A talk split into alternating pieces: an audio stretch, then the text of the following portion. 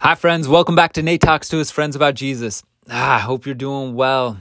Okay, we've been talking about what Jesus does to rescue us from the separation we all experience from God and, and how he rescues us from sin and death. Today, we're going to put all the counts together of this final kind of stage here and let the story speak for itself. Okay, you ready? So, leaving the trial with the Sanhedrin, it says the whole multitude of them arose and when they had bound Jesus, they led him to Pilate. Meanwhile, Judas, the one who had betrayed Jesus, when he saw that Jesus was condemned, repented and brought himself again to brought again the 30 pieces of silver to the chief priests and elders saying, "I've sinned. I've betrayed innocent blood." And they said, "What is that to us? See thou to it." So Judas throws down the pieces of silver in the temple and went and hanged himself. And they lead Jesus from Caiaphas's place to the Pilate's hall of judgment. And it's early in the morning, and the, the Jewish leaders don't go into the hall of judgment lest they should be defiled. Uh, isn't that so crazy how like obedience to the letter of the law can mess us up. Like they are setting somebody up to die, to be murdered, but they still see themselves as obedient and righteous and free from going into defilement. Man, I, I want us to be careful of doing the same mindset, right?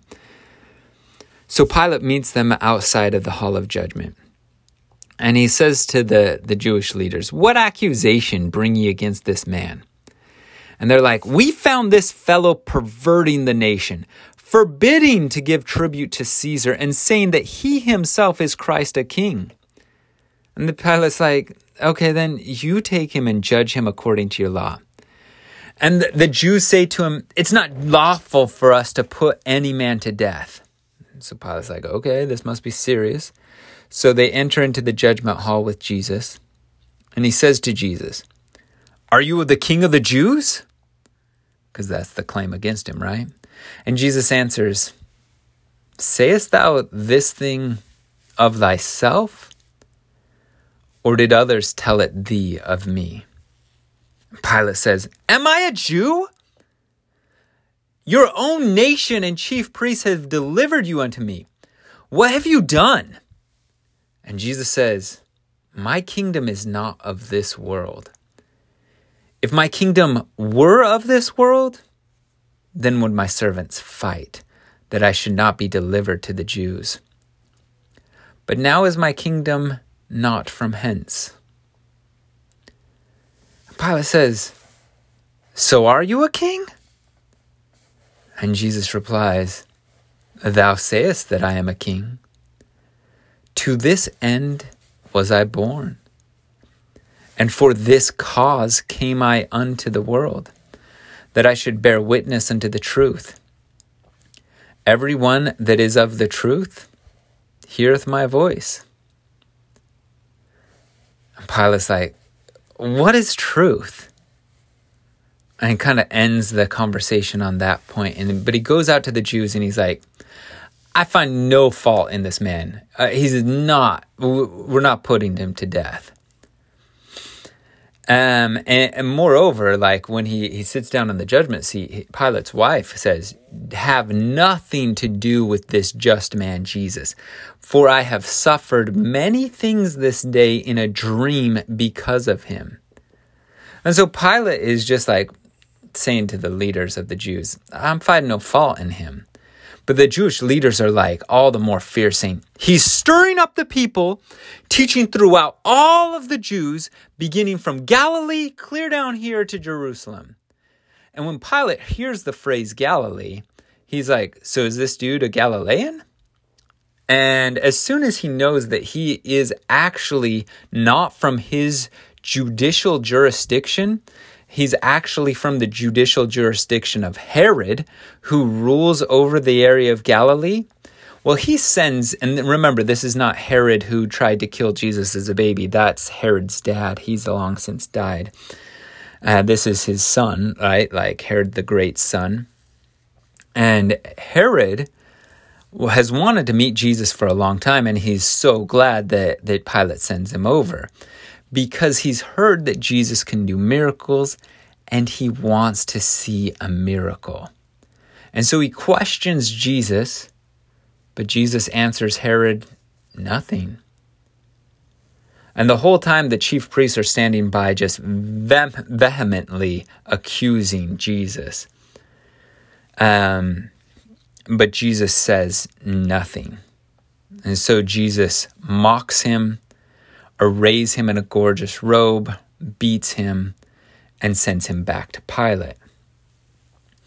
And, and this whole episode kind of helps the relationship of Pilate and Herod before they were, were kind of opposed to one another, but this kind of mutual working together helps them out. But Pilate's still like, well, what am I going to do with this guy? And, and he's like, I, I've examined him and I have found no fault in this man. And Herod examined him and found no fault in him. There is nothing worthy of death in all of Jesus. I'm going to beat him and release him. Honestly, you have a custom that I should release on the Passover one prisoner. Therefore, I'm going to release the king of the Jews. And they say, No, not Jesus, but Barabbas. Barabbas, it says, is a robber. He had made insurrection, a, a, revolution, and he'd committed murder in this insurrection. So we got a, a this guy named Barabbas. Bar Abba means son of a father. It's a way to say he's a bastard, no father. And it's this really interesting, purposeful contrast between uh, a, a murderer with no father and the perfect son of the Father.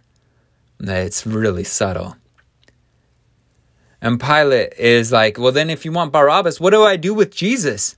And they cried out, Crucify him. And Pilate says, Why? What evil has he done? And they cried out more exceedingly, Crucify him. And then Pilate takes Jesus and he scourges him. Now, scourging is whipping with this whip that has many different strands on it. And woven into these strands are lead weights and broken pieces of bone. And they're designed to hit, bruise the skin, and then break the softened skin and tear it open.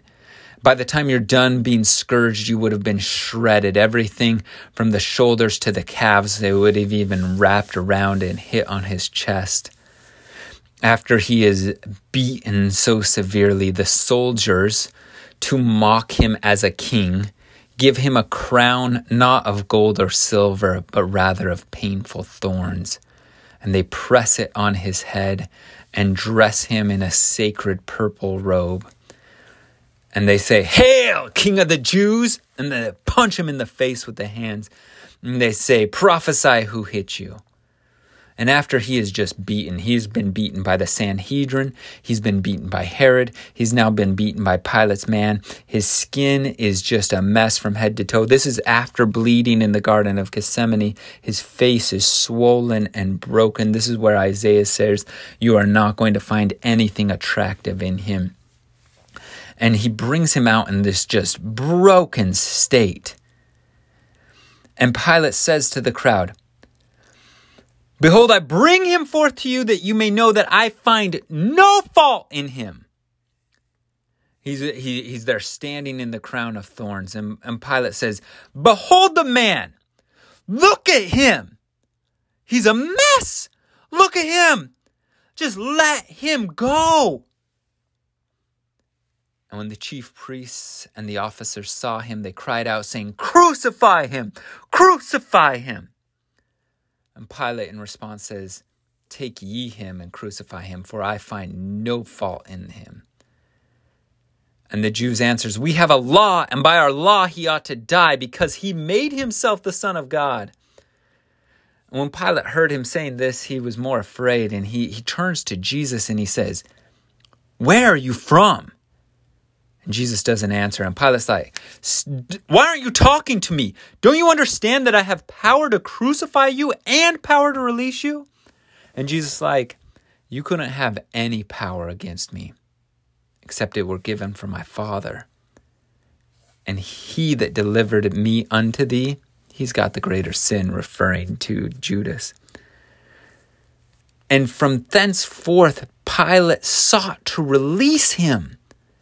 But the Jews cried out, If you let this man go, you're no friend of Caesar. Going back to this thing that he's trying to overthrow Caesar, that he's the true king. And, and he, he's like, We will let them know. And when Pilate hears this, he brings Jesus forth and um, they cry out, Away with him, crucify him. And Pilate, just one more time, Shall I crucify your king? And in response, they say, We have no king but Caesar, betraying their, oh, betraying everything. And so Pilate washes his hands of the whole thing, says, See ye to it. They lead Jesus away to be crucified, place a cross upon his back. Now, usually, this healthy, fit man who grew up as a carpenter could have taken this piece of wood up and down a hundred times a day. But he is spent. As it says in the, the Psalms, that he is poured out like water. He, he, everything is sucked out of him. He stayed up all night, fasting, losing blood, being beaten on like five different occasions. He has nothing left. He can't carry it. So the soldiers compelled a man named Simon a Cyrenian, who was just passing by. And then this interesting phrase is added the father of Alexander and Rufus to bear the cross. It's one of the evidences of the authenticity of the story. Those hearing the story at the time could fact check it. They could travel the, the well worn roads of, of Rome and go see Alexander and Rufus.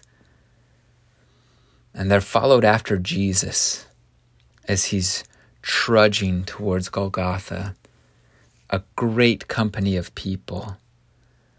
And the women were following and were just wailing and lamenting.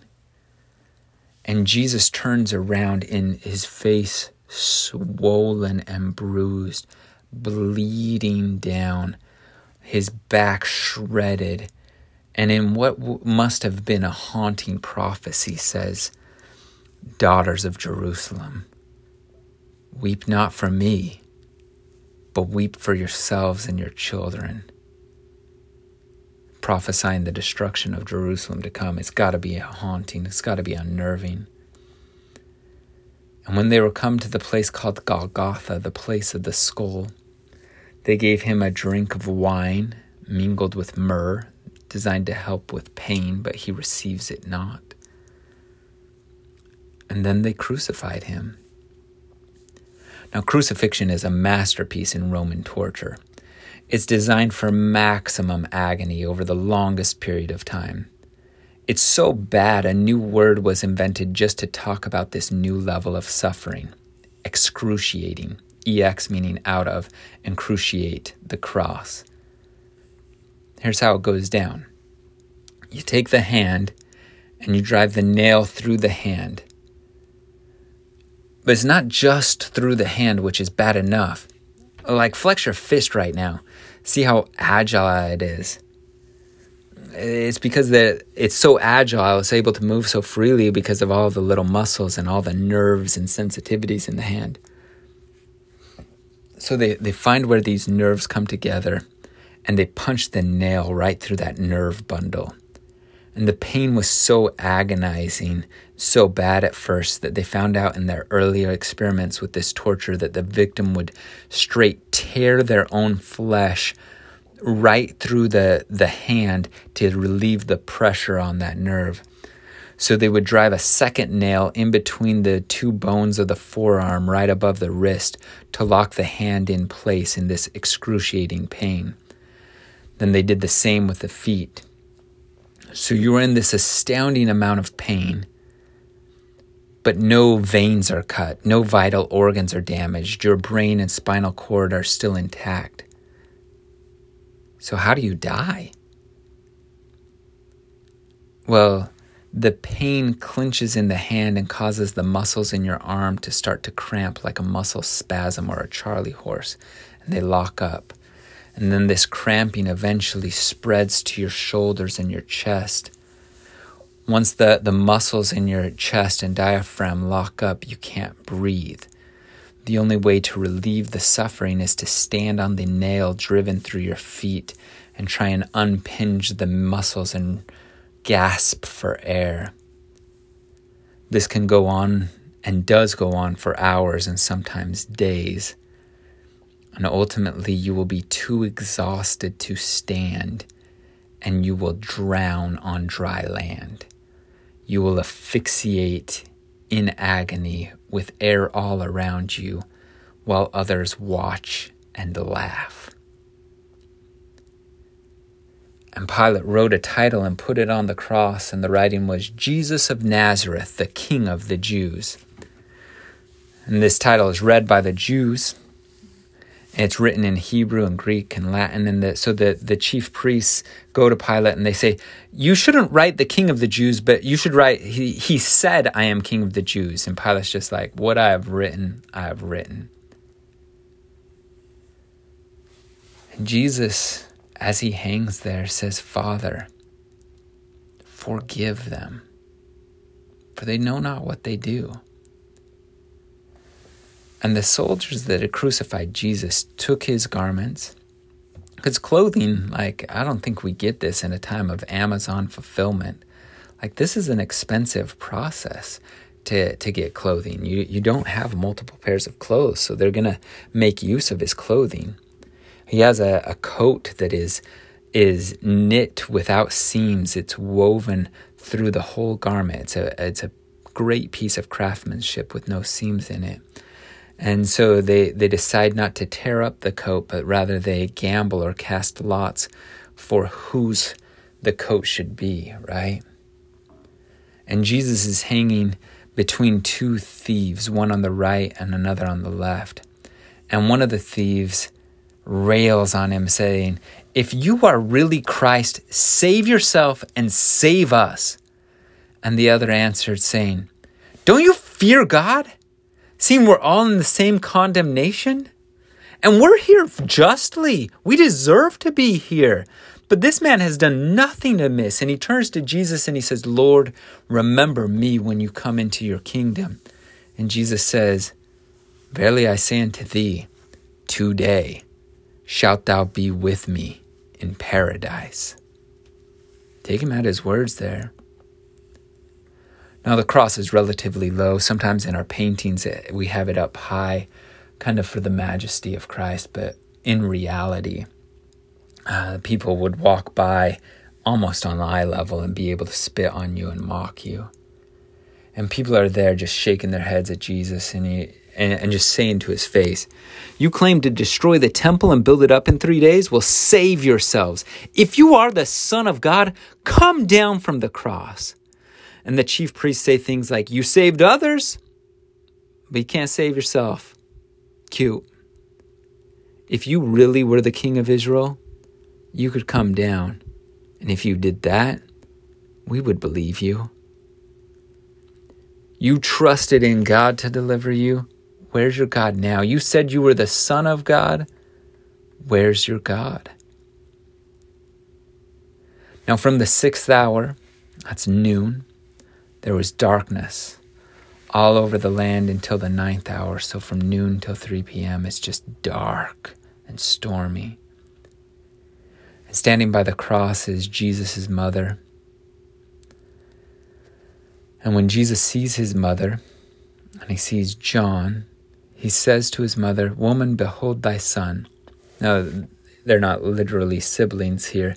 In other words, he, he's kind of saying to John, Behold thy mother, take care of my mom. Like, even in, in agony, he's thinking about others.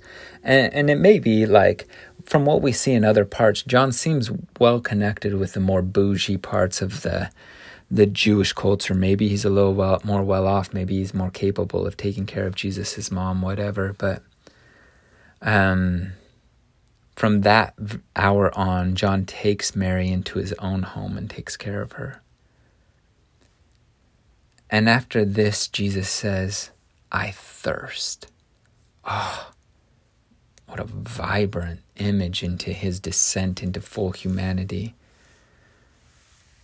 And so they, they take some vinegar, and vinegar is a, a common Roman drink. You usually take wine that has gone bad, aged into vinegar, and mix it with water.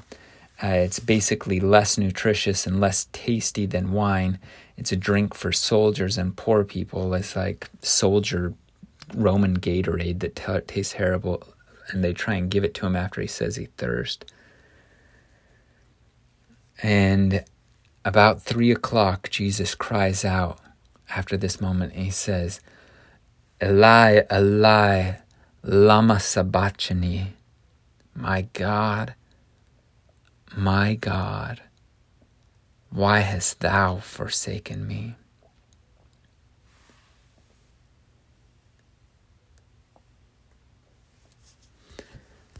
And the rest that are watching say, He's praying. Let's see if Elias will come to save him. But right after that, Jesus cries with a loud voice and says, Father, into thy hands I commend my spirit. It is finished. And he bows his head and gives up the ghost. And the veil of the temple is rent in twain from the top to the bottom, this great symbol of the opening of the gates of hell, the victory of God. And the earth did quake and the rocks rent. Now there's a Roman soldier, a centurion, an officer is standing watching this, and when he sees this, he says, Truly, this man was the Son of God. Now it's getting late. You remember the Sabbath day begins at evening around six o'clock. So three, four here. They they go to Pilate and they say, we don't want people getting crucified on the Sabbath day. They're okay murdering people, but you shouldn't violate the Sabbath day. So they ask Pilate to break the legs, do the merciful thing, and let's break their legs so that they asphyxiate quicker. And Pilate concedes because these people are causing so much trouble already. And the soldiers come and they break the legs of the first robber and then of the third robber.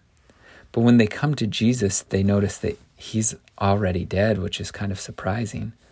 So, just to check and make sure, they stab him. And when the spear pierces his side, there comes out blood and water. And then Joseph of Arimathea, he goes to Pilate and he asks him if he can take the body. Pilate's kind of surprised that he's already found dead. And he, he certifies this with the officer, the centurion overseeing the execution. And the centurion confirms. And so Pilate concedes and gives Joseph of Arimathea the body. And so they they go and they, they, they don't have a lot of time until the Sabbath, right? It gets dark here around six, and so they've got to be completely done and back home by six. So as the Sabbath draws near, they take the body to a garden that is just right there near Golgotha. It's a brand new sepulchre um, where nobody has ever been buried before. And Joseph of Arimathea brings in fine linen, and they take Jesus down and they wrap him in the linen. They laid him in the sepulchre. It's this rock stone sepulchre, and that's really close. And then they roll this great stone to the door of the sepulchre and they depart.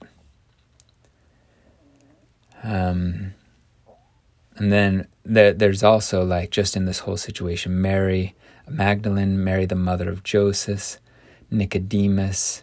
They, they anoint him hastily with some ointments to kind of prepare for the burial, but mostly it's just a rush job and they put him in. Now, the the next day, um, this Sabbath day, the chief priests and the Pharisees come together and they go to Pilate. And they're like, Pilate, we remember Jesus said, while he was alive, after three days I will rise again. Command therefore that the sepulchre be made sure. I want you to guard it, Pilate, for three days. Because we think his disciples are going to come and steal his body and say he's risen from the dead. So Pilate gives them a watch and says, Make it as sure as you can. So they go to the sepulchre with the guards seal the stone, set a watch. And that's it. It looks like the end of the story. The Creator, God Himself, come to save us, didn't make it. It looks like it's game over. It's got to be crushing for those who are watching.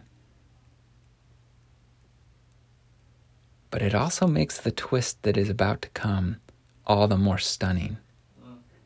He's just started the final stage of his rescue mission. Good things are coming. In the name of Jesus Christ, amen.